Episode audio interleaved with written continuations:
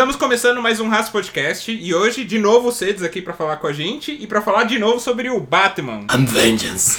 É, e dessa vez a gente vai falar, né, aí do mais novo filme do Robert Pattinson. Primeiramente, bem-vindo aí, Cedes. Prazer sempre falar com você. Fala galera, eu, eu tenho que fazer minha frase de efeito agora que eu criei, então é Sedes na área pra falar do Batman. Vamos falar do Batman. Coringa não comeu a tia dele aí agora. É, ainda não, né? Ainda não.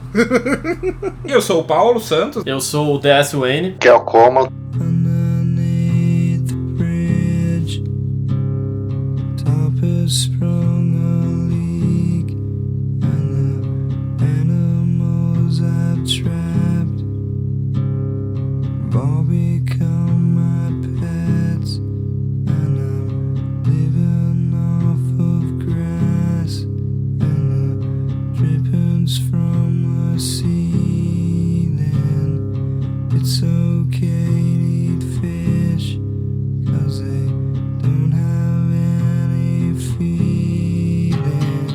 A gente dá spoiler nesse episódio, João? Dá!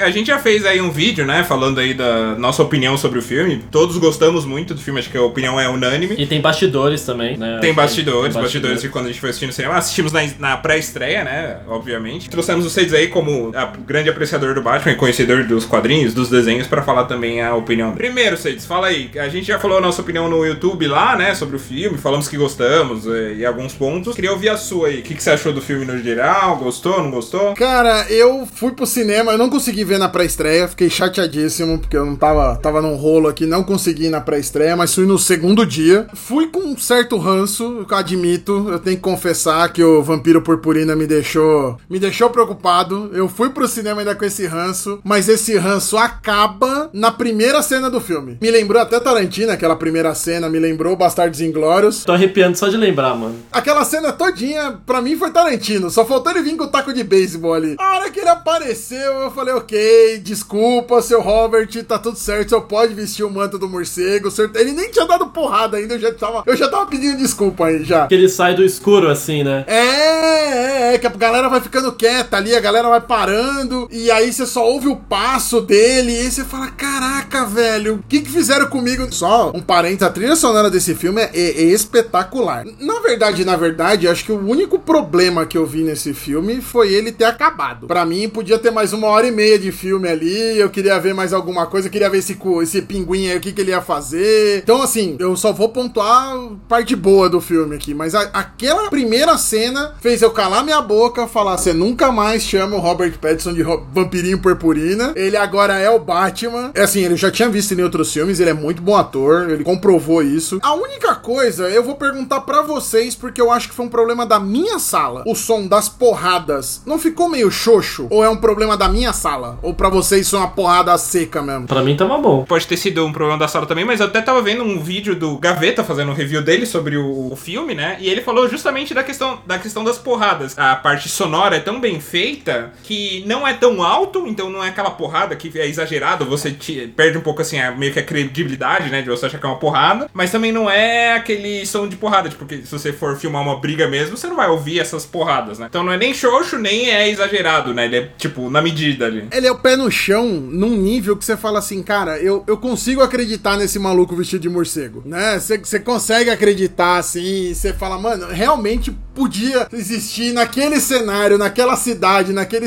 naquela situação toda, um maluco vestido de morcego e todo mundo ia olhar. E assim, pontuamos aqui que Gotham City tem o policial mais macho que já nasceu na face da Terra, que é o Martinez. Que segurou o Batman ali e Pô, falou: mano. Vai subir ninguém! Vai Não subir vai ninguém! subir. Não, não é só que ele falou não vai entrar, ele botou a mão no peito do Batman e falou não vai entrar, esse maluco não vai entrar. Eu falei, meu Deus, eu parei aquela hora, eu falei, ok, temos aqui o título de policial mais macho que a gente pode ter na, em qualquer filme. Não tem policial mais macho que o Martinez que colocou a mão no peito do Batman e falou, você não vai entrar. O Gordon ainda tem que falar umas duas vezes, não, deixa ele entrar, tipo, pedindo pelo amor de Deus o cara liberar o Batman. O cara não queria deixar entrar, velho. E é um policial que participou do filme todo. Toda hora esse maluco tava em alguma cena, velho. E, cara, ele é amigo do diretor. Eu não sei quem que é esse cara, mas ele tá em toda a cena, aparece esse policial. Você falou do começo do filme, você diz, acho que o começo, assim, não só a primeira cena que o Batman aparece, assim, da porrada toda no metrô ali e tudo, eu achei muito foda a montagem como um todo, né? Tem o Zé Gotinha ali, né? Tem toda a parte que ele fala da montagem, tipo, da impressão que os bandidos, né, já tem do Batman, que ele tá na Nossa, escuridão, isso que ele muito é a legal, escuridão cara, e Isso é tudo. muito legal, que ele falando assim, ele falando todo, todo o diálogo, né? Acho que o Lê falou isso até no vídeo, do diário dele, né? Que ele vai contando assim, tipo, ah, eu tô aqui mais um ano de vigília. Não, mas ele, ele tá lá falando, tipo, é, porque eles não sabem quando vai aparecer, né? E É. várias cenas de vários ladrões, assim, e o cara olha pro escuro e ele fala assim, caralho, será que o Batman tá ali, tá ligado? E é justamente isso, né? O, o Batman não é só o cara vestido de morcego, é o medo que ele impõe, né? Tipo, toda a ideia que ele, de ele vestir o manto é isso, né? Impor o medo sobre os bandidos. É a maior ferramenta do Batman que foi vista aqui. Nos quadrinhos tem a frase clássica dele que ele fala que os, os bandidos são supersticiosos e é por isso que ele se vestia de morcego. E nesse filme, com 20 minutos de filme, tá claro, tá claríssimo isso. Essa sequência que vocês estão falando do- dos bandidos olhando e vendo bate-sinal e começando a olhar pro escuro, é justamente isso. Ele já, ele já incutiu na cabeça dos caras, falando, mano, na hora que você vê esse bate-sinal aqui, eu posso aparecer em qualquer lugar. Eu posso estar em qualquer lugar e realmente ele pode, que ele apareceu lá no metrô, surrou aquela gangue toda e era uma galera. Aí a gente descobre que ele é a prova de bala, mas mais ou menos. Ele não é a prova de bala, ele é quase 100%, quase 100% a prova de bala. E ele dá a surra em todo mundo. Agora sim, uma pergunta pra vocês. O que, que eles quiseram dizer com aquele menino que tava na gangue, mas não tava? Então ele tava até com meio rosto pintado lá. Ele é o Jason Todd, ele é só mais um Zé que, que paga um pau pro Batman. Eu fiquei com essa pulga atrás da orelha desse maluco que aparece nessa primeira cena e sumiu depois do filme. Vocês acham alguma coisa? Na série Titãs, tem um Robin, né? Acho que, é- acho que é o Todd. Obrigado. Não, o Tim Drake, muito obrigado. É- era isso que eu tava tentando lembrar. No Titãs, tem, tem um maluco que surge no final. Não sei se é o Drake, talvez. Acho que é o Drake. Não, então, o que eu acho, na verdade, por ele ser é, negro, né? Eu acho que ele é o Robin dos. O novo Robin dos quadrinhos lá, que. Na verdade, ele nem é, nem é Robin, né? Ele é aquele que veste o uniforme amarelo, que parece o do Batman. Não, mas ele lembrou bem, a série dos Titãs, a terceira temporada, o rapaz que aparece como Tim, parece muito, os atores se parecem muito. E é o Tim Drake, e é o Tim Drake. No, no- no- na série do Titãs é o Tim Drake. Eu, eu até fiquei pensando se era o mesmo ator, cara. Então, eu fiquei com aquela coisa de eu já vi esse maluco em algum lugar, eu já vi esse maluco em algum lugar. Eu não tenho certeza se é o mesmo ator, mas eles se parecem muito. Não é, não é. Eu acabei de conferir. Ah, então tá, mas eles se parecem, não parece? Pra caralho, mano. Um lembra o outro. É demais. Parece muito, assim. É como se fosse o outro alguns anos mais velho, tá ligado?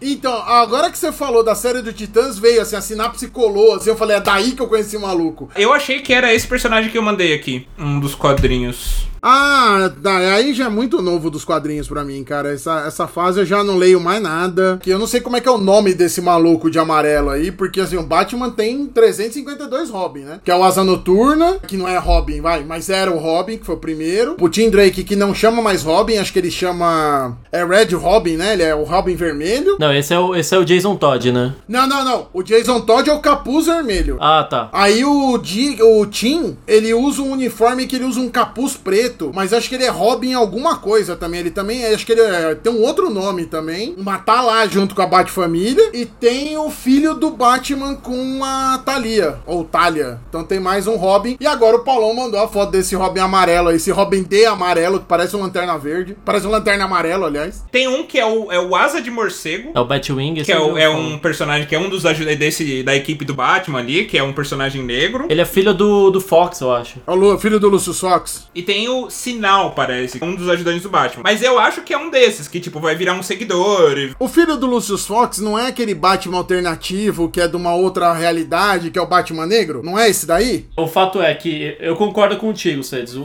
maluco, o cara que tá lá, parece muito o Robin Drake do da série Titãs. Quem, quem viu a série, até se não dá um Google aí, os, os atores são muito parecidos. Então, até quando eu bati o olho, eu falei, caralho, mano, eu já vi esse maluco. Eu fiquei com isso na cabeça, eu só não lembrava de onde era. Porque eu vi a série dos Titãs eu vi quando lançou, então eu vi tudo de uma vez só, há dois meses atrás. E não é a série que mais grava na sua cabeça. Não sei se vocês viram a terceira temporada. Depois que você vê esse filme do Batman, quase nada da DC começa a parecer legal, né? Aproveitando que a gente tá falando, né, de elenco, de atores e tudo, cara, queria dar um destaque particular, assim, pro elenco, porque não só o Robert Pattinson, como a gente falou, é um, foi um puta ator, mereceu, assim, o Batman, né? Mas tem a Zoe Kravitz, que fez a Selena Kyle, puta arco também, acho que eu falei ali no vídeo, e é verdade, eu acho que eles traduziram os arcos novos de todo o relacionamento dela com o Bruce e tal, ficou muito legal. O Paul Dano como o Riddler, né, ficou bem interessante também, eu já gostava dele como ator, mas... O Paul Dano é fantástico, fantástico, fantástico. Ele tá Fantástico, mandou cara. muito bem, Ele mandou tá, muito bem. ele tá incrível como Ah, charada, ah. assim. Ele fez um charada muito diferente, assim, do que a gente viu no, no cinema, né? Que era Ah. do Jim Carrey. É, até- eu ia falar que ele foi o melhor é, charada que eu já vi no cinema, mas é até mancada, né? Se comparar com aquele É, charada do Jim não. Carrey. A comparação que você tem. Ó, ouso dizer, ouso dizer que esse charada tá batendo com o Coringa do Heath Ledger. Como vilão, como peso de vilão. Eu acho que sim. É, eu sim. acho que tá na mesma altura. Tá É, na mesma o altura. Coringa, o Coringa do Heath Ledger, ele tem um, ele, ele é muito maior, assim, no sentido de participação, de mudança de, de- do que ele faz, né, no filme. Mas em atuação, assim, cara, o que você espera de um vilão, Foda, foda. ele entrega muito, assim. Foda. Ele entrega muito. Nossa, demais, demais. É desesperador. Ele é um vilão que você fica desesperado. Você fala, meu Deus, chega! Chega uma hora que você fala, parou, tá bom, já deu. Cadê o roteirista pra salvar o Batman aqui, velho? Eu discordo, assim, da visão do e do DS aí. Porra, eu acho que o Coringa do Heath Ledger era muito mais de- detestável que esse Charada, sabe? Eu acho que o, o Charada, o, quer dizer, falar do Coringa primeiro. Acho que o Coringa do Heath Ledger, ele, ele meio que rouba o filme do Batman pra ele, sabe? Eu acho que ele é o centro do filme, é o Coringa. Tanto que a primeira cena lá do Dark Knight já é um filme, né, sozinho. E assim, eu não sei vocês, mas sei lá, o Charada até certo momento do filme, quando ele não, não começa a atacar os civis, né? Você meio que compra ali a ideia dele, né? Ali de do cara meio um, um justiceiro ali, um anti-herói, de querer desma- desmascarar os corruptos, etc e tal. Você fica meio assim, né? Puta, qual que é desse cara, né? Será que ele vai despirocar pro lado mal? Né? Até que, que nem o Sets falou, né? Ele tem um plano de explodir a cidade toda ali, né? Fazer uma, uma limpeza total, né? Aí já, já, já desvirtua um pouco o caminho, mas em termos de atuação, sim, né? O Paul Dano foi, foi, foi muito bom, né? Lógico que o Heath Ledger tem lá atuação len- lendária, mas eu acho, ainda,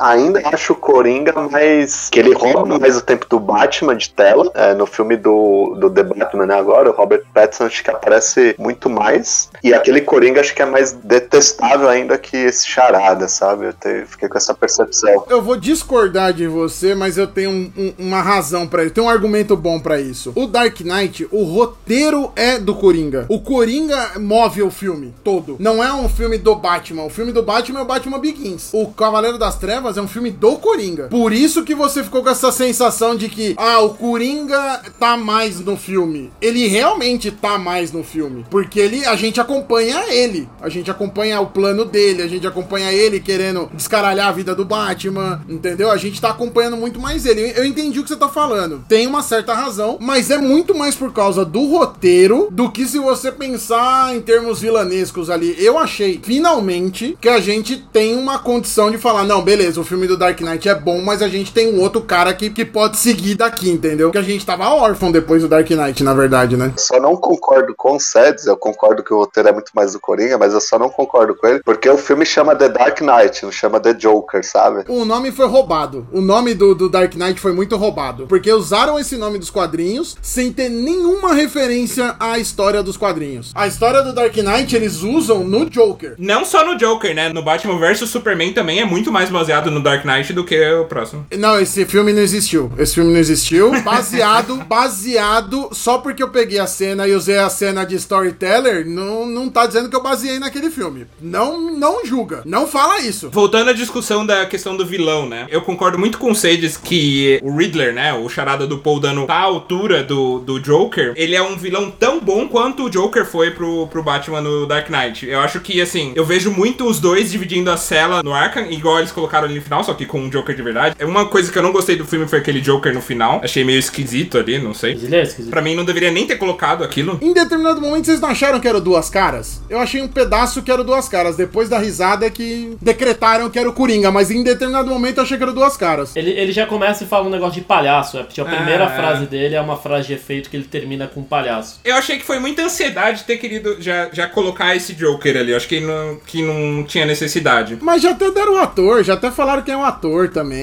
Já tava escalado, tá, e tudo. Mas assim, falando do Riddler, cara, eu acho que a atuação dele foi muito boa. Por que que dá pra comparar ele, que colocar ele na mesma prateleira do Heath Ledger, né? Eu acho que o personagem foi tão psico- é, psicopata quanto o Coringa do Heath Ledger, né? E acho que isso que você falou, como de, putz, tem uma hora que você concorda com ele, né? Eu acho que tem até uma hora no filme que eu achei muito interessante. Você meio que esquece do charado, fica toda naquela questão ali, junto com o Batman ali, buscando ali resolver a questão da máfia. E depois ele volta tudo, né, à tona e você fica muito. É uma parte bem animada ali do filme. Mas eu acho que todo o arco dele foi muito bem feito e você compra que ele é um psicopata mesmo. Primeiro você compra a ideia dele e você pensa depois, putz, não devia ter comprado a ideia dele, o barulho dele de que ele é um justiceiro. Exato, exatamente. Eu acho que a É. construção dele, né, acaba sendo diferente. Até tem um aspecto também que quase todo mundo, fã do Batman ou não, sabe quem é o Coringa, sabe? Então já existe às vezes um, um conceito que é criado sobre um vilão. Você não, você não tem assim uma criação, tipo, eu acho que cada um faz um Coringa de uma forma, né? Mas no caso do Charada, eu acho que eles estão tentando introduzir um novo vilão, esquecendo o Jim Carrey lá, com, apesar de eu gostar muito do Jim Carrey. Ele- eles contam essa narrativa de uma forma bem diferente, porque eles são personagens diferentes mesmo. Acho que o ponto, Lê, não é nem que o, o Coringa, tipo, é menor ou, ou necessariamente igual, até porque são filmes diferentes e construções muito diferentes, como, como o Paulo e o, e o Cedes comentaram aqui. Mas é que pro, pra proposição do personagem e a forma como ele executa é muito bom, tá ligado? Acho que esse é o ponto. É gigante a atuação dele, considerando essa execução. Eu não falei que foi ruim. Eu acho que é, eu acho que é justamente isso. Eu acho que é diferente. O Charada tá espetacular. Eu amei o Batman. Mas eu acho que é diferente, entendeu? Não tô falando que é ruim, não. Não, eu sei, eu sei que você não tá falando que ele é ruim, mas acho que o que a gente tá tentando falar é assim, cara, o Coringa é gigantesco, tipo, ele faz parte de um filme gigantesco que tem toda a sua história, mas a atuação e o que o Charada faz também é gigantesco, tão igual quanto, sabe? Tipo, acho que a construção das coisas, elas acabam sendo diferentes, mas assim, dentro de tudo que foi proposto, porque assim, a ideia da proposição do filme do, no- do, vou- do filme do Coringa não, né, do filme do Batman com o Coringa é que ele fosse, como o pessoal falou, gigante, tão grande quanto o Batman. Aqui, ele não tem que ser necessariamente tão grande quanto o Batman, até porque você divide, o, divide a tela com vários outros vilões. Lá era praticamente o Coringa e você tem a participação do Duas Caras ali, mas aqui você tá falando de toda a máfia, junto com o Pinguim, você tá falando do Falcone, você tá falando da Mulher Gato, que divide e é muito importante a participação dela. Tem muita gente. E você fala de Gotham. Você divide tudo isso com Gotham. Gotham nunca tinha sido tão bem retratada em nenhum outro filme como foi retratada nesse filme. Você tinha mais um personagem que era a cidade ali. No Coringa, no Coringa foi muito bem retratada. Mas então, mas ainda assim, eu acho que no Coringa, eles não ficam falando todo tempo Gotham. assim. Não, Tipo, eu é acho uma- que, eu acho mas que é Gotham foi cidade- muito bem retratado. Eu acho que não, porque é, eu não vou falar de Coringa agora, mas tipo, eu acho que o, o Gotham, ele existe muito nesse filme. No Joker, eu vi muito a minha sociedade de São Paulo no dia a dia. Mas essa é a ideia. Mas é eu não tipo, o lixo, é Mas Nova eu, York no, The, destruída. The- no The Batman é muito mais quadrinho. É lógico que é Gotham. Eu não acho. Eu discordo. Não, não, não, peraí. No filme do Joker, eles não estão retratando Gotham. Eles estão retratando uma cidade que maltrata a pessoa que tá excluída à margem da sociedade. Agora, nesse filme do Batman, eles estão retratando Gotham City. Aquela cidade que tá toda destruída, que é corrupta, que tá indo pro vinagre. Pra justificar. É uma cidade que tá indo tão em decadência, tá indo, tá indo tão pra vala, que justifica um maluco se vestir de,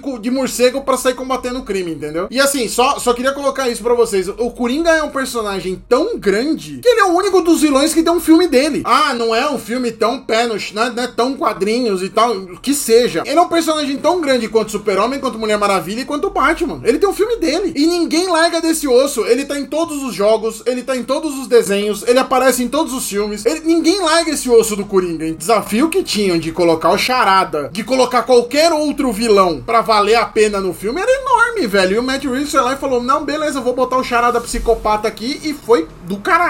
Português, claro. Foi uma escolha perfeita e fizeram fodamente, velho. Eu queria voltar nesse ponto do Coringa, já que a gente tá falando, que eu falei da introdução do Coringa nesse filme, né? Que eles colocaram ali ele dividindo a cela em Arkham com charada e tudo mais. Lembrando ali o Batman Begins, eu acho que a introdução do Coringa lá, dando um gostinho, falando que vai ter uma continuação, foi muito melhor do que foi feito aqui. Que lá foi o quê? Gordon falando, putz, tem um novo psicopata, né? Então olha aqui a carta e mostra o Coringa do, da carta. Então você fica, caramba, vai ser o Coringa no próximo filme, já gera uma hype. Sem colocar a carroça na frente dos bois, né? Nesse acho que ter mostrado o Coringa, ter todo aquele diálogo e tudo, acho que meio Mas que. eu- faço um parênteses, eu acho que o- no 2, na sequência, nem vai ser Coringa e Charada. Eu não acho que vão ser ele. Não, Paulo, desculpa, eu discordo de você, cara. Quando soltou o Batman Begins, a gente tava vindo dos filmes do George Clooney e do Val Kilmer. O Batman tava completamente desacreditado. Não tinha nada. A gente não tinha nada. Aí meteram a carta ali, beleza. Agora, você tem Coringa em qualquer lugar, velho. Todo mundo fala do, do Coringa. Coringa é um personagem tão grande quanto os outros. Então, assim, se tivessem colocado só uma carta, eu acho que não, não, não, não cabia. Então, assim, eles colocaram mesmo pra fazer hype, pra fazer barulho. Já colocaram até o ator do filme. Falou, ó, tá aqui, é esse cara mesmo, é o Coringa mesmo que vocês querem. Pô, né? Porque tem que, a gente tem que tirar o ranço do Jared, velho. Não tem que lembrar que a gente ainda tem o Jared Leto aí de, de, de Coringa ainda, que tá na nossa vida ainda, velho. É pra hypar, né?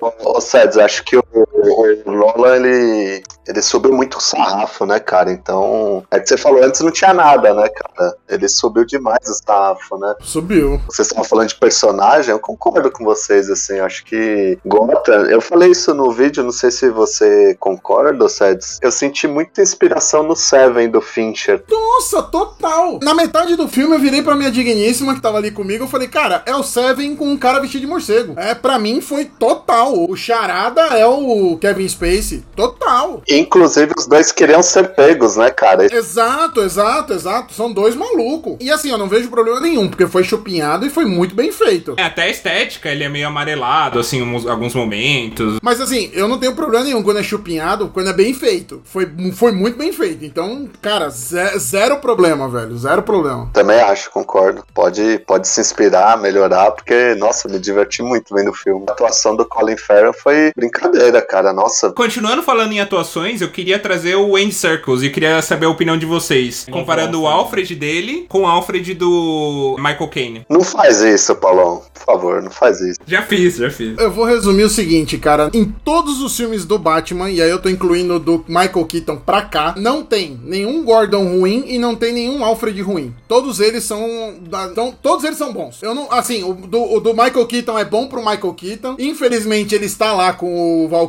Kilmer e com o George Clooney, mas a culpa não é dele. Ele, ele servia como Alfred pra aquele cenário. Michael Caine, puta, vai falar o que desse cara, velho? Esse cara faz o que ele quiser. Se ele quiser fazer co- comercial de Coca-Cola, ele faz, velho. O que, que esse cara não faz? O cara é Sir, Ceds. Não tem jeito. E o Andy Serkis é outro que faz o que ele quer. Ele já foi macaco, já foi o Gollum, ele tá no filme dos Vingadores, agora ele é o Alfred. O que, que esse mais, velho? O que, que esses caras. Os caras que vão fazer o Alfred são os malditos, velho. O que, que esses caras querem mais da vida? O coitado que. Eu, eu esqueci o nome do ator agora, que é imperdoável, que é o Scar, e ele tá no filme da Liga da Justiça. Que também é um. O Jeremy Irons. É um puta ator, tá num filme merda, mas ele também é um excelente Alfred no filme do, do- da Liga. É uma das coisas boas que tem no filme da Liga. É ele de Alfred. Não tem ator ruim fazendo Alfred, cara. Vocês me desculpem. E o do Gordon também. O Gordon, todos os Gordons são legais. Tenho minha predileção pelo Gary Oldman, mas é porque eu só sou fã do ator mesmo. Eu concordo. Eu achei legal do Andy Serkis, né, do Alfred do The Batman. Você tem casos, né, tipo o o Michael Caine, ele era muito o mordomo, parceiro, terapeuta, psicólogo, assim, sabe? Que é o Alfred. É, o Andy Serkis, ele entra muito mais no negócio de ajudar ativamente, tipo, ele tentando resolver as charadas, resolver os puzzles, assim. Tipo, ele, ele é até mais operacional em alguns aspectos. Ele pegou um papel da oráculo também, né? Ele foi um pouco oráculo nesse filme, né? Você até via os outros discutindo ideias, assim, não, porque o Coringa, porque isso, porque aquilo. E ele pegou, assim, tipo, como se ele gostasse de fazer o bagulho, assim, tipo, É. eu vi uma pegada muito mais MI6 dele.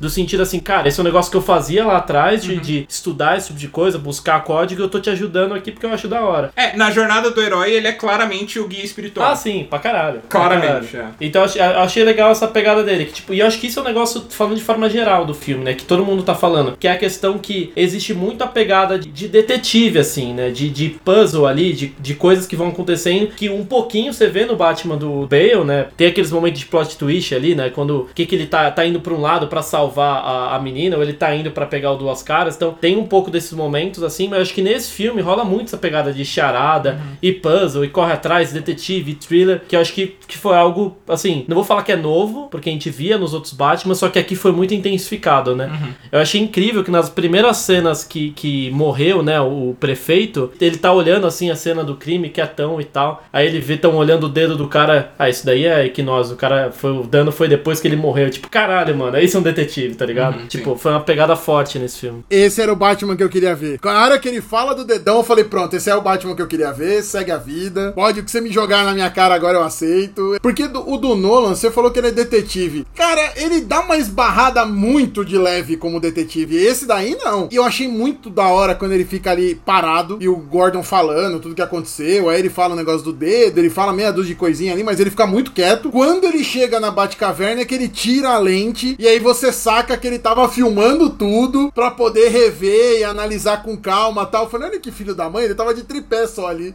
só filmando tudo. Porque isso é mais detetive do que a gente tava acostumado, né? Nos quadrinhos é muito comum, no, no filme a gente nunca tinha visto. Agora, ô Paulão, você tava falando de, de interpretações e de atuações, eu, eu sei que você vai falar, mas eu quero puxar essa daqui pra mim, porque bateu no meu coração, que foi o Falcone. Porque era o, o Tuturro, Torturro, Torturro, eu nunca sei pronunciar o nome dele direito, me perdoem quem, quem souber aí. Mas esse cara, ele só fazia filme B com Adam Sandler, você olha pra cara dele e você não bota uma fé. A hora que ele aparece a primeira vez, eu falei, não, mano, esse cara vai cagar o filme todo. De repente, eu falei, mano, o que, que um diretor bom faz, né? O que, que um diretor bom fez com esse cara, velho? Ele tava no Transformers sendo o policial que usa samba canção de coração, mano. E virou um mafioso foda. Eu fiquei. Nossa, eu falei, ok, esse filme não tem defeito. Eu falei, não tem defeito esse filme. Eu lembro muito dele no The Big Lebowski, que ele é aquele cara escrotão que joga boliche ali e tal. Ele é latino, né? Ele, o ator mesmo é latino, se eu não me engano. Então, é irreconhecível essa pegada das comédias que ele faz, da comédia pastelão que você falou aí do, do Adam Sandler e tudo. Puta vilão, você vê o Falcone ali. Eu, com certeza eu sei que vai ter muita gente que vai assistir e não vai associar aquele cara da comédia, assim. Ele Cara, é muito eu- bem feito. Pra, pra você ver, assim, eu tenho uma experiência real pra falar agora. Eu não tava ligado que era esse cara. Aham. Tipo, eu lembrava, tipo, eu, eu vi esse maluco no cinema, aí eu fiquei, mano, que filmes que eu vi com esse cara? Tipo, tá ligado? Eu fiquei pensando assim, aí eu acabei entrando na vibe do filme e até esqueci. Agora que vocês estão comentando, que eu pensei, caralho, mano, ele faz uns pastelão real, tá ligado? É, é. Puta que pariu, mano, que da hora. No Transformers ele é canastra, ele tá em todos os filmes do Transformers, que não tem. Só, acho que só o primeiro que é,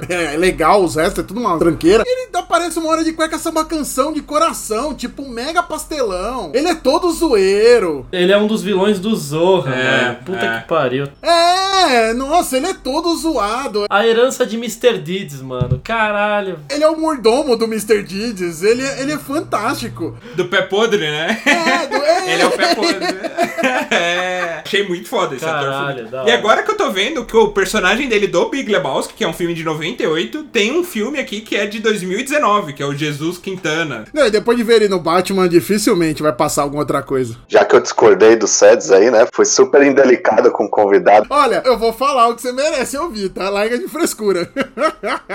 Sacanagem, né, Seds? Mas é, agora pra concordar com você, cara, assim, eu tive a mesma sensação com você, que você. Não achei nenhum defeito, tanto que o Paulão lá no vlog que a gente fez, ele sacou o celular logo que a gente acabou de assistir. O que, que você achou do filme? E lá minha reação foi meio. Eu gostei e já tô esperando a continua- continuação, porque eu não queria que acabasse. eu queria ficar na sala de cinema. Aquele começo foi sensacional, já me arrepiou. E o diário, né, que é o começo, ele, ele contando a narrativa, cara, o diário eu achei que o Matt Reeves também mandou muito com aquele diário, cara. Ele falando o primeiro, aquele, né, aquele trecho, né, que vocês já comentaram, ah, o, o crime acha que eu estou na sombra, mas eu sou a escuridão. Cara, me arrepiei demais, assim, quase comparado ao fim do Dark Knight com o Gordon falando. E o fim também, né, dele falando com o diário, assim, né, antes eu era a vingança, agora eu sou a esperança, né, que mostra a transformação dele, né. Puta, o diário uma mega sacada do diretor também. Essa foi minha hora que eu falei: não, Batman, você não é a esperança, Batman. Você nunca foi a esperança e você nunca vai ser a esperança. Mas eu, mas eu entendi a mensagem do filme. Mas foi a única hora que eu. ah, não, você não é a esperança, Batman. Você sempre vai ser o terror no coração dos vilões. Mas naquele momento, naquele, naquela circunstância do filme, eu concordo com o roteiro. Eu não, não posso discordar, não. Essa parte da esperança, né? Tipo, te- teve muita gente que começou a discutir: ah, os caras quiseram fazer um, um, um Batman mais bonzinho, um Batman mais do, do céu. Tipo, do céu não, né? Mas da luz, assim. Só cara, tem passagens no- nos quadrinhos, e alguns quadrinhos que rola mesmo isso. E até o pessoal começou a lembrar lá na época do, do- Não sei se é do Dark Knight ou do terceiro filme, que é o Rises, né? Que o próprio Gordon fala isso, que, tipo, pra ele, não, assim, porque ah, ele tinha que tomar, o Batman tinha que tomar o lugar de ser a nova esperança, tá ligado? Que ele é o Cavaleiro da Esperança, e aí ele fala que ele não quer esse papel e que ele jogou esse papel pro Harvey Dent, por isso que ele não queria que ninguém soubesse que o Dent tinha virado duas caras e tal, pro, duas ca... pro Harvey Dent ser o Cavaleiro da Esperança. E ele continuar sendo das trevas. Porque justamente o o Batman vai ser sempre o que Gotham precisar que ele seja. Nem É que isso. seja o pior vilão. Deixa eu puxar outra coisa aqui que me emocionou muito no filme, que nessa hora eu falei assim, ok, temos um problema, que é o Batmóvel. Ali, pra mim, eu virei pra, de novo, né, como eu tava ali com a, com a Digníssima, ela ficou escutando, babando ali, chorando igual criança. Eu falei pra ela assim, neste momento temos Satanás aqui no filme, porque esse carro é do Satanás, esse carro não é o do Batman mais, virou o demônio,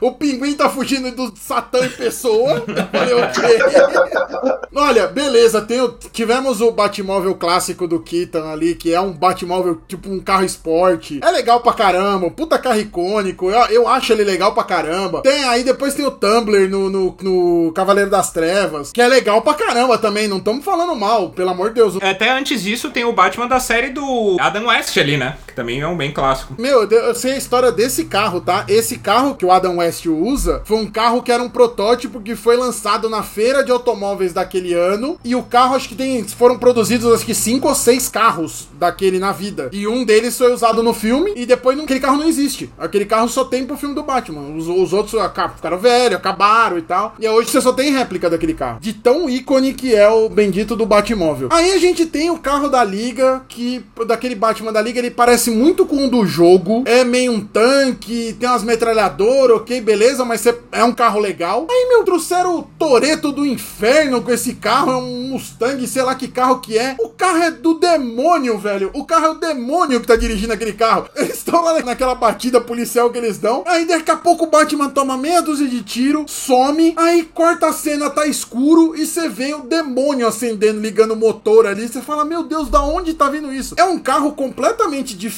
do que já foi usado nos outros filmes, que sempre é um carro muito caricato. Ele é mais rústico, né? E esse é o primeiro que é um carro, né? Ele é um carro-carro mesmo, né? Não é um, um tanque de guerra. É o Dominique Toretto podia estar dirigindo esse carro, mas não, preferiram colocar Satanás ali. Aí, mano, ele começa a sair correndo e o carro estoura cano de concreto que ele passa. E o carro tem tá blindado até a alma, tem uma turbina atrás, tem uns farol ver, tem um farol vermelho tipo Super Máquina From Hell ali. Eu parecia uma criança vendo aquele carro. E o pinguim olhando pra trás e cada vez que ele olhava pra trás o carro tava ali. A música dessa cena é fantástica e termina essa cena com esse carro pulando no meio do fogo e o Batman andando. O pinguim tava muito lascado. O final da cena é meio broxante ali com o pinguim preso depois de tudo aquilo que foi feito. Que cena, velho. Que cena. Essa cena como um todo, desde que tava ali, né, começou com a Selina Kyle roubando lá, né, e tudo, e depois mostrou o Batmóvel, putz, aquele barulho do motor, né, roncando. Minha sequência favorita do filme, assim, foi a do Batmóvel. E a perseguição, né? Eu E falei a, perse isso, a perseguição falei tudo, mas, vídeo. mas só a hora que aparece o carro, que ele começa a roncar, assim, eu achei, puta que pariu, que foda, E mano. fica mó tempo assim, né? É. Tipo, tipo, primeiro uma sensação de caralho, É, que é. porra. Aí o pinguim percebe ele, caralho, que porra. Aí todos os capangas, caralho, que porra. E o foda vai, é que, é que, tá é que é- é a impressão é que o Batman faz isso realmente pra ameaçar, né? Ele o Batman tá faz, ameaçando mano. as Ele pessoas tá dando com medo, assim. é muito tipo, mano, foda, muito sai foda. da frente, você vai morrer, É, caralho. E assim, como todas as aparições do Batman, elas demoram. O Batman nunca vem, ah, ele cai do céu e já chega batendo em bandido. Não, ele chega lentamente. E o Batmóvel pra sair do lugar também demora um pouco. Você vai vendo ele acelerando e roncando, aí você vê estourando turbina e acende farol e o carro não sai do lugar. Você fala, mano, onde isso vai parar, velho? E eu tinha visto foto do carro, eu achei meio, ah, sei lá, vai, velho, é o Batmóvel aí. Foi, foi a, mesma, a mesma coisa que eu tive que pagar minha língua quando eu falei, ah, é o vampirinho purpurina. Daí eu olhei e falei, ah, é um carro aí, zoaram com o Batmóvel. Quando terminou o filme, eu falei, ok, desculpa, gente, não queria falar mais isso, nunca mais eu falo nada. Eu achei da hora o comentário do Sets que é, é um carro-carro, é, parece um Hot Wheels esse carro. Eu achei a cena toda um alívio cômico, porque assim, puta, o, de novo, né, o Pinguim, o Colin Farrell tava muito engraçado, né? Porque assim, vamos lá, né, a gente sabia que ia acontecer ali, né, a gente sabia que o Batman ia pegar o Pinguim em algum momento, né, e ele e filmava, dava os closes no, no Pinguim, xingando, buzinando pra caramba, causando no trânsito, aquela coisa toda. Quando ele explode o caminhão e, e o diretor opta pra né, cortar a câmera pro fogo. Já né, a gente já sabia que o carro ia surgir lá no meio da fumaça, ia dar ruim pro pinguim ali. Pra mim, a cena toda, né, foi um, um alívio. Eu, eu dei risada também, e, e, cara, enquanto o Sedes falava aqui, eu mutei o meu microfone porque eu tava rindo muito, porque eu não tinha feito essa, sei lá, essa metáfora com, com o capeta que o Sedes fez, mas faz todo sentido, né? E você falou uma coisa que é verdade. É, é a cena óbvia. Não é a cena novidade. Você não tem nada, não é surpresa na cena. Você sabe o que vai terminar. Mas ela vai construindo e você vai falando, e você vai vendo o pinguim desesperado e você começa a rir. Você fala, mas você tá fudido, velho. Você tá fugindo do capeta, mano. Você não vai correr dele. E tem a quebra de expectativa no final, que é o pinguim que dá ali a direção de. Mano, vocês estão vendo a coisa errada, da maneira errada, né? Pra outra direção. E todo mundo. Não, pera. Paulão, você puxou um negócio que é verdade. A gente descobre que nós estamos vendo um Batman no início de carreira. Porque o pinguim olha e fala, mano, sério mesmo que vocês não entenderam o que ele tá falando? É sério mesmo que vocês são burros nesse ponto, vocês dois aqui, caramba? Eu vou ter que dar letra pra vocês tudo aqui. Não só o Batman, como o Gordon, né? Que o Gordon nem é comissário ainda. Ele ainda é um capitão ali, sei lá, ele não é comissário. né? E fechou o alívio cômico, né, Paulão? Porque a gente deu risada, né, nessa parte, né, do pinguim falando, meu, vocês estão de sacanagem, vocês... que ele brinca até com o espanhol, né? Puta, o espanhol tão ruim assim e tal, vocês não, não pescaram que não sou eu e tal, e a gente dá risada nessa cena, né? Foi, foi, um baita- foi uma baita cena mesmo, Paulo, bem. Outra coisa que eu queria falar, mudando um pouco de direção, né? Falar ali de um tema que eu achei que foi um tema que eles exploraram bem no filme, ficou legal, que foi o tema dos órfãos, né? Então você tem diversos órfãos no filme. O próprio Bruce Wayne, que todo mundo já sabe que é órfão. O molequinho lá que é o filho do prefeito, que se torna órfão, né? Serena Kyle, Charada. E você vê ele se conectando sobre isso, né? Sobre a questão de ser órfão e tudo. Teve uma coisa que no começo do filme eu fiquei pensando e, e o filme me direcionou pra um lado errado, é assim, não errado, né? Mas acho que de propósito, sim. Que eu fui pra uma direção, mas que não era. E eu queria saber de você, Seth, que eu vi ali no começo um casal, né? E a criança brincando de espada e tal. E eu pensei, putz, aquele é o Bruce Wayne e eles estão indo ver o filme do Zorro de novo, né? Vão contar essa história de novo. Mas na verdade não era. Era o prefeito, né? E o molequinho era o, filho dele ali. Quando você viu essa cena, o que, que você achou, Seth? Você achou, você achou que era o Bruce Wayne também? Ou você já sabia que era. Por um momento eu pensei nisso. Eu falei, não, de novo um colar de pérolas estourando no cano da arma. Pelo amor de Jesus, não, cara, a gente não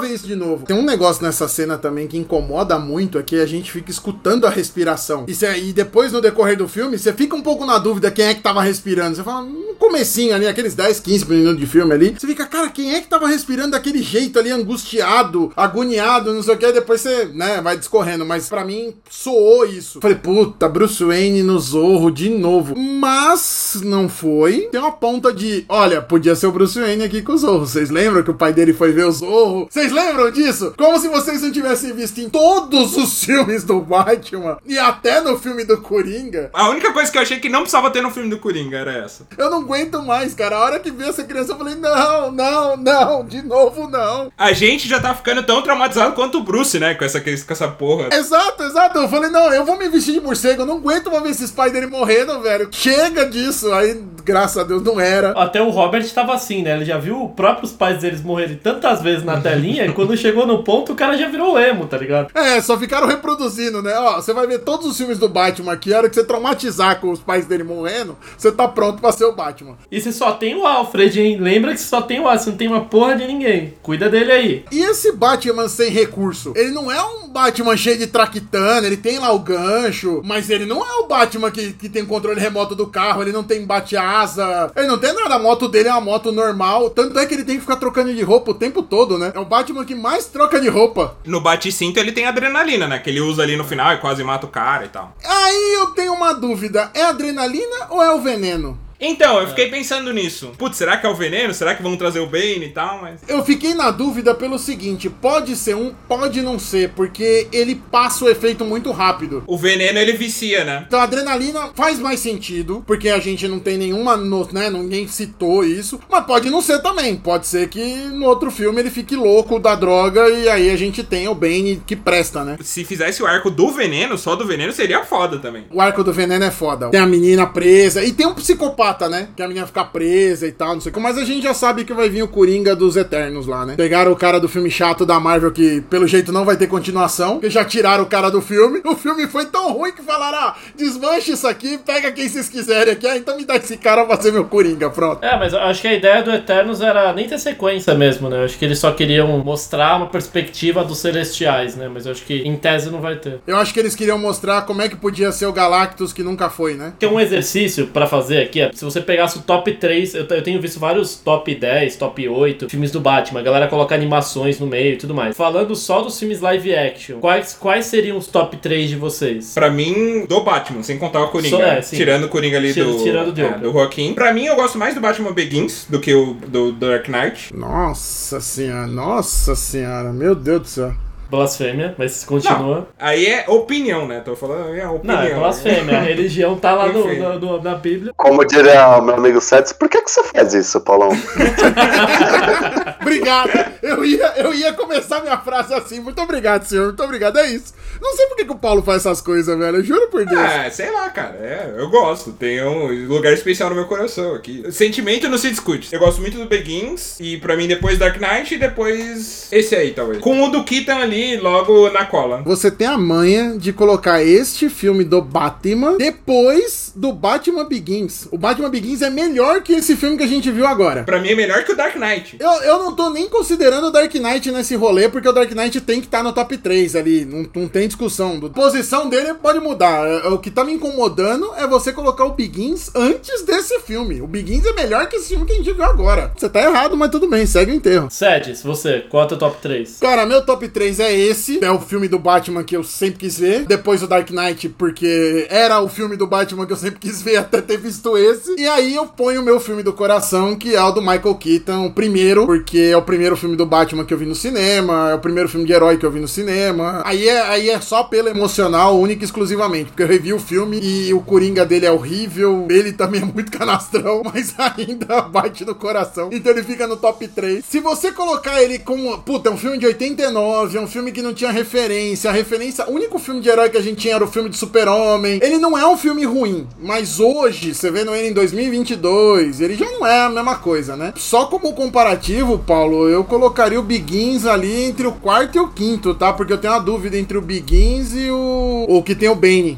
Porque eu, eu queria colocar o Batman do Affleck, mas ele o filme é muito ruim. O Batman eu gosto, eu não gosto do filme, então então deixo ele pra trás. O terceiro ali do Bane eu não colocaria nem em quarto, nem em quinto, eu acho, mas. É, eu só coloco ele porque depois sobra os do Val Kilmer e o do George Clooney, né? Então, Esses filmes do Val Kilmer e tal, eles existiram, Batman vs Superman, não, não, não conheço. não. é, então eu, eu ouvi falar só, eu ouvi falar, eu, eu vi a foto do Ben Affleck de, de Batman, achei o visual legal, mas o filme em si eu não vi, não sei. Deve ter sido daqueles filmes que saiu o trailer, não teve uma, uma recepção boa e cancelaram, tá ligado? Gostei dessa realidade que vocês vivem aí, eu vou, eu vou ficar aí nessa daí agora. E o seu top 3, senhor Como? Putz, eu vou, vou ser um pouco mais nostálgico. Meu top 1 é o The Dark Knight. Primeiro, o filme ele é cheio de frases de efeito que eu uso até hoje, eu tento usar até hoje, né? É, nunca consegui imitar, né? Aquelas frases do Batman, né? Do, do próprio Harvey Date, né? Ah, a escuridão é sempre maior antes do amanhecer, aquelas coisas todas lá que eu gosto. O próprio Coringa, né? Tem várias frases de efeito. Mas aquele discurso do Gordon no fim do filme, puta, eu chorei de emoção porque ali é o Batman, sabe? E arrepia até hoje. Se eu ver 500 vezes, eu vou, eu vou me arrepiar. Se eu botar no YouTube agora, eu vou me arrepiar de ver aquele discurso do Gordon. Acho muito bom. Acho que é difícil ter um.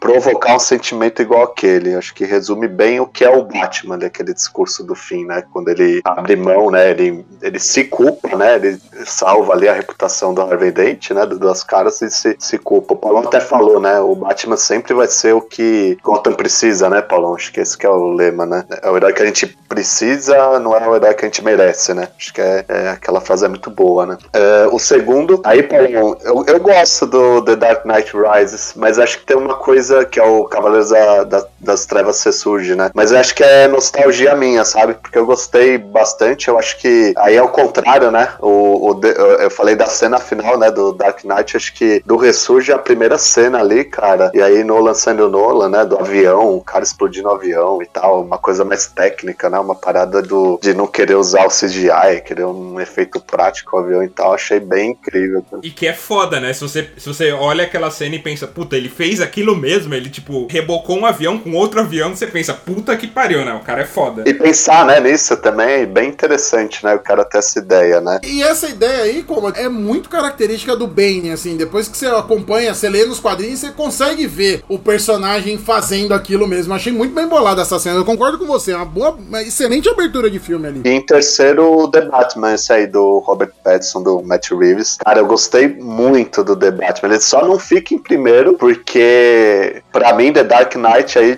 Se a gente fizer um episódio disso, vocês já vão saber nos argumentos. The Dark Knight, pra mim, é o melhor filme da década. Calma, não vamos discutir isso ainda, mas pra mim é. O The Dark Knight Rises por causa disso aí. Gosto muito do Nolan e tem a nostalgia. E o The Batman, puta, é muito bom, cara. É muito bom, muito bom, muito bom mesmo. É, é, é, pra mim não tem defeito, mas a minha nostalgia não deixa eu deixar ele primeiro aí. Tá vendo, Paulo, como é que você explica as coisas, Paulo? Tá vendo como você defende o argumento? É assim. Não é simplesmente, ah, eu gosto desse filme bosta eu quero que ele fique aqui em cima. Não é assim que fala. A gente até ajuda ele nos argumentos, porque o Batman Begins tem um, o espantalho que pra mim é um baita vilão no filme. No, no meu caso aqui é. Cara, em primeiro lugar eu coloco o The Batman mesmo, por tudo que a gente falou agora, esse, esse episódio aqui. Toda a questão do elenco, o fato da importância de Gotham na história, como o Batman começa o filme, como ele termina, né? Num sentido que ele no começo é a vingança, é a sombra, e ele termina sendo um cara que salva. E eu acho que assim, fazendo um adendo rápido que a gente não falou, a fotografia tá incrível e tem cenas ali, principalmente na parte final, né? Quando tá ficando mais claro, eles estão saindo da enchente, o Batman guiando todo mundo com, com o, te- o negócio vermelho lá, que eu esqueci o nome daquilo, guiando as pessoas visto de cima, enfim, ele se tornando um papel diferente como ele começa o filme. Fora o próprio Batman, né? o- a perseguição, enfim, tem uma série de coisas de elementos que a gente trouxe aqui pra mim, por isso que é o, é o melhor filme. E segundo, o Dark Knight, o Heath Ledger incrível, né? O Oscar de coadjuvante póstumo, né?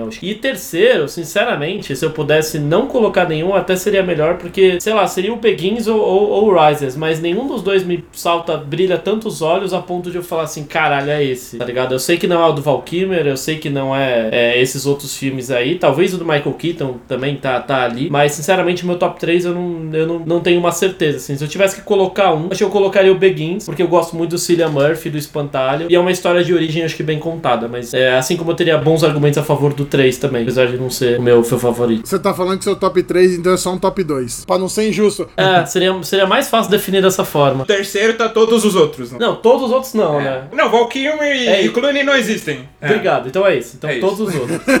Todos os outros, menos os ruins. Mas eu consigo defender o do Clooney. O do Val Kilmer eu não consigo defender, não, que ele é ruim do princípio ao fim. Mas o do George Clooney eu consigo defender por um único motivo. Na verdade, dois, né? Primeiro, que ele é muito ruim, ele dá a volta e vira um filme de comédia. E segundo, que ele é a versão atualizada do seriado do Batman do Adam West. É por isso que ele é daquele jeito desgraçado de ruim. Eu matei essa história quando eu vejo o Batman falando com o Gordon lá numa festa que eles vão. Eu falei, cara, isso daí é o seriado dos anos 60. E aí eu comecei a ver essa, essa porcaria desse filme com esse olhar. Ele deixou de ser um filme horroroso pra ser um filme ruim de propósito, tá? Ele não ficou bom, mas ele tem uma explicação de por que, que ele existe. Um elemento importante do filme é o próprio Bruce Wayne, né? A gente saiu do cinema com sensações diferentes. Eu, né, falando por mim, eu gostei bastante desse Bruce Wayne vulnerável, mais depressivo, né? Como o Sets comentou, tá meio nem aí para as empresas, tem morcego na Batcaverna. E é o que eu gosto muito do The Dark Knight, mas o, o Christian Bale é um Bruce Wayne mais galhofeiro, mais fanfarrão, né? Chega de helicóptero na festa, cheio de mulher no, no helicóptero, etc e tal. Lógico que é uma aparência que ele tem ali, mas você não imagina esse Bruce Wayne do Robert Pattinson fazendo isso nunca. Eu achei bem legal mostrar esse, esse Bruce Wayne mais vulnerável, ele fica depressivo, pensativo,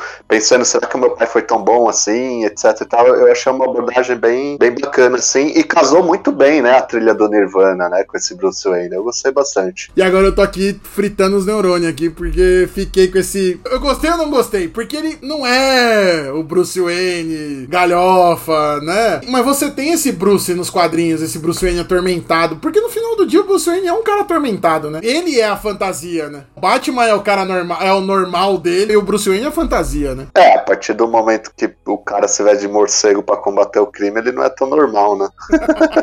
Normal é a última coisa que ele é, né? Concordo com você, como eu gostei do Bruce Wayne, assim, é, o que mostrou do Bruce Wayne, mas eu acho que até eles exploraram pouco isso. Eles exploraram muito mais o Batman, que foi o que a gente queria ver, né? É que eles ficaram com esse Bruce atormentado, o Bruce que sofre, o Bruce que tá vendo toda hora o pai dele morrer, fica honrando o legado dos pais e tal. Pegar o Dark Knight mesmo, a história do Cavaleiro das Trevas, o Bruce desiste de ser o Batman, mas ele não é o, o milionário galhofeiro, ele vai correr na Fórmula 1 porque ele quer morrer lá. O, o Bruce do, do Christian Bale ele é mais fanfarrão, né? Assim, né? Ele, ele chega de helicóptero na festa e tal. Esse do Robert Pattinson, você não imagina ele fazer isso nunca, né? Chegar no, no helicóptero na festa. O cara é totalmente depressivo ali, todo vulnerável, né? É, eu gostei dessa abordagem, né? O cara não dorme, né? Praticamente o cara não dorme, né? Chega uma hora que eu confundo a maquiagem com a olheira dele. Né? É um morcegão, né? Ele é um morcegão.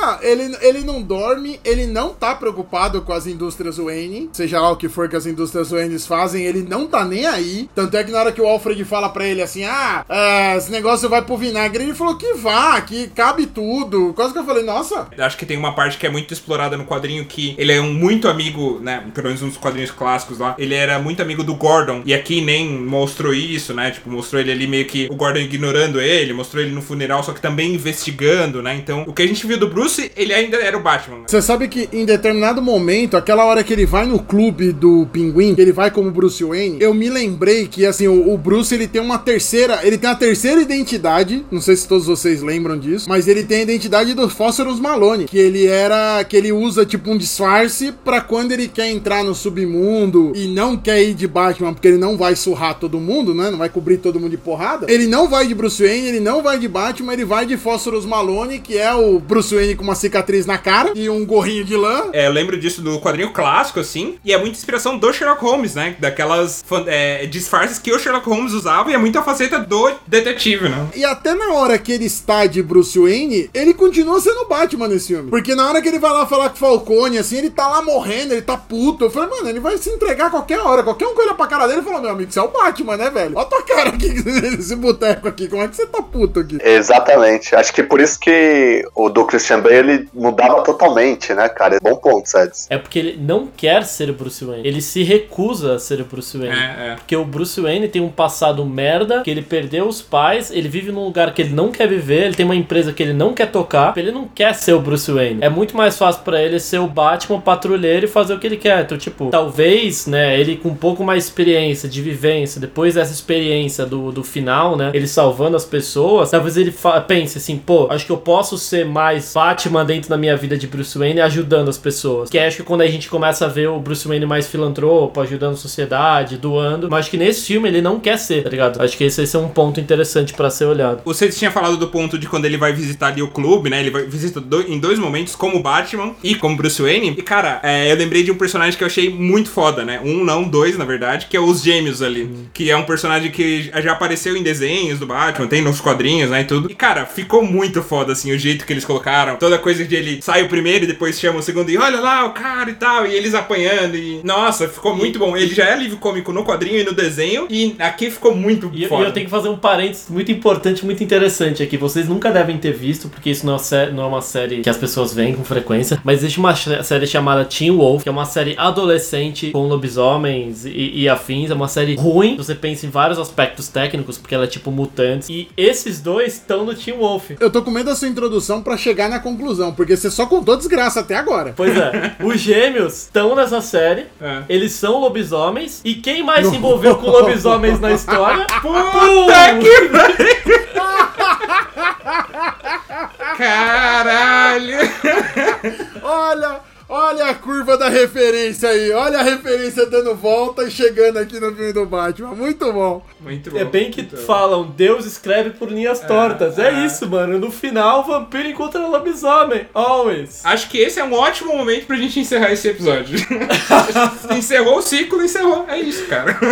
Não, chega, não tem mais comentários a fazer, meritíssimo. Encerro por aqui. A, defe- a promotoria encerra, assim, não tem mais o que falar aqui. DS deu tela azul em todo mundo agora. agora, né? Cedes, queria agradecer você mais uma vez pela participação no episódio. Cara, curti pra caralho. Tanto quanto eu curti o filme, curti você conversando com a gente aqui. Tá sempre convidado pra gente falar mais aí. Opa, você tá ligado que é só chamar, né? Só gritar que eu tô aqui. Ainda mais pra falar de, de Batman, tamo aí. E como o Coma falou, a gente tem que falar de Dark Knight. Já estão me convidando aqui, gra- gravando minha, minha- meu, meu autoconvite pra falar de Dark Knight. Queria saber também dos ouvintes aí, né? Coloquem aí nas redes sociais, nos comentários, a opinião de vocês sobre o filme do The Batman. O que, que vocês acharam?